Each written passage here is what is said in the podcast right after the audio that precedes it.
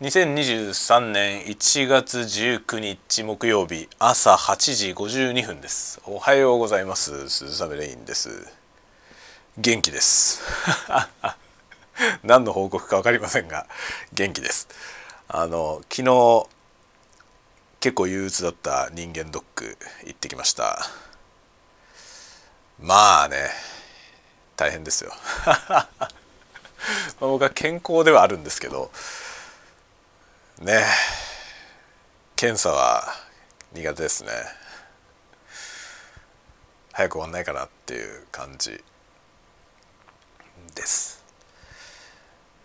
でまあねあの胃カメラ。胃カメラはね何年か胃カメラ受けてたんですけどあまりにも大変でもういやなんかね僕あの喉のね麻酔がうまく効かないみたいでねすごい苦しいんですよね。でもう嫌だと思って。もう嫌だと思って去年去年はバリウムにしたんですよね。バリウム検査。で今年もバリウム検査にしたんですよ。そしたらですね問診の時に先生がね新しい先生今までと違う先生が来られててその方がねなんか過去には胃カメラやってるよねって言われてそうっすね。って一時期胃カメラにしてたんですけどつって。まあ去年と一昨年。去年と一昨年じゃない。去年と今年かな。2回バリウムにしたんですよね。そしたらね3年に1回ぐらいはカメラの方がいいよって言われて。まあそうだよね。なんかね黒電話とスマホぐらい違うからって言われたのよね。そのバリウムと胃カメラだとね。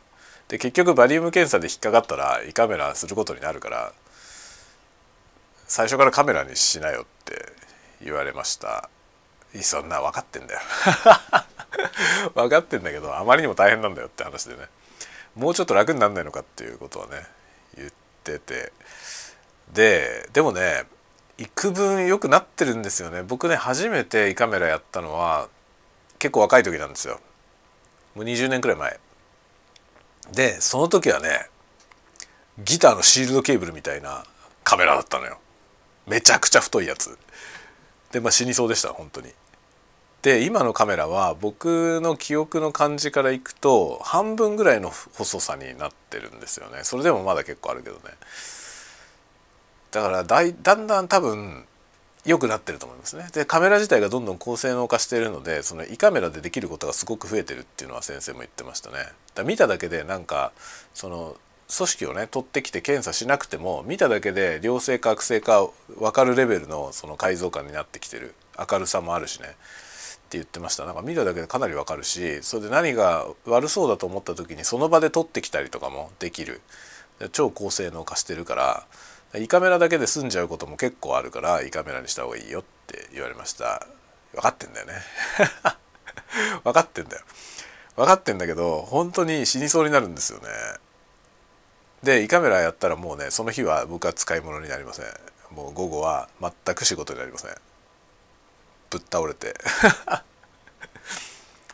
ほんとねだからでかい病院で胃カメラ受けるとねあの完全に眠らされた状態でやってくれるところもあるじゃない。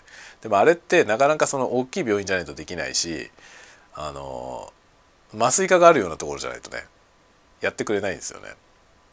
で麻酔科があっても病院の方針としてそのあれって要は無駄なリスクだからさ絶対やりませんっていうところも多いわけですよ。でもね僕多分あれでやってくれないとできないわ。あれでやってくれないと無理。もうね本当に毎回死ぬ思いなんですよ。だからね今回もバリウムにしたんですけどバリウムじゃ分かんねえよって言われました。でまあ2年前のそのね胃カメラの時の写真がちゃんと見れるようになってて、まあ、僕ずっと同じところで受けてるからそれが全部ね残っててでそれ見ながらまあこういう感じだから大丈夫そうですねみたいな。ことは言ってました。で今回もスペック的には大あんなあんま変わんない感じでしたね。身長体重はもちろんね全然変わんないし視力も変わりませんね。視力聴力問題なしみたいなね。あとは血液検査ですよね。血液検査が年々悪くなるんだよ。本当にこれ前にもちょっと話したけどその健康状態の自分で感じてるこの体感はね全く変わんないんですよ。全く変わんないんだけど40過ぎた途端に血液検査の数値がガタ落ちしましたね。30代はずっと A だったのにね僕。全部 A だったんですよ。それがなんか B とか C が出てきました。急に。急になんかなってきた。でどうどうやらなんかね肝臓肝臓が良くないらしいですね。なんかあのエコー検査のところでもね、うん、なんか肝臓になんかポツポツあるとか言われましたね。でそれがなんかよく見えるようにこう一生懸命その写真をさ撮るじゃない？そのソナーでね。でそのそれでソナーに時間がかかるって言われました。なんかねソナーもう3年ぐらい前から急にねかかる時間が伸びたんですよ。なんか発見されただろうなと思いましたね。3年ぐらい前からですね。3年ぐらい前から本当ねソナーはすごい時間かかるようになってでそれは検査技師の人が交代しててもねその違う人になっても同じく時間がかかるんで誰が見ても同じような何かが発見されたっていうことだと 思いますね。あ落としちゃった。まあそんなようなね人間ドックを昨日終わりました。で一段落ですね。これでまず第1弾。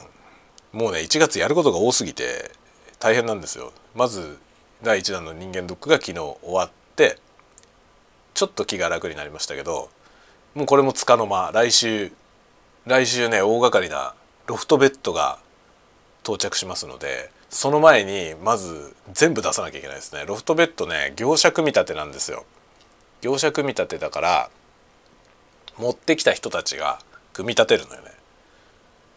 でその人たちが組み立てるんで組み立てるスペースを作っとかなきゃいけないじゃない。どうしようと思って。このね今部屋に入ってる巨大な机ねこの巨大な机はロフトベッドの下に入る予定なんですけどその下に入るべき机が先にあるんですよね。でもこれ一回外に出さないとベッドが組めないじゃん。でもこの机を外に出すのってものすげえ大変なんだよね、まあ、モニターアームとかでモニターがついてるしさ。でしかも天板がこう 160180-180× 80センチかな。なんか巨大なのよ。この天板めちゃくちゃ重いんですよねこれ。っていうやつでこうバでもばらせるからこの手机はね多分ばらさないと部屋から出せないんですよ。で机ばらすってことはさ乗っかってるものは全部下ろさなきゃいけないじゃない。もうねマジで無理。マジで無理ですよ。しかもとその前日もね仕事があるからさ仕事あるからこう残しとかなきゃいけないんだよねテーブルを。無理なんだよね。事前にばらしたいけどさそういうことができないのよね。どうすればいい？どうしようもないね。だから25日もしかしたら徹夜ですね。徹夜でバラバラにして全部片付けてで26日にベッド入ったらまた必死で戻すっていうね。そういうことが来週発生します。えらいことだ。というわけで どういうわけかよくわかんないけど。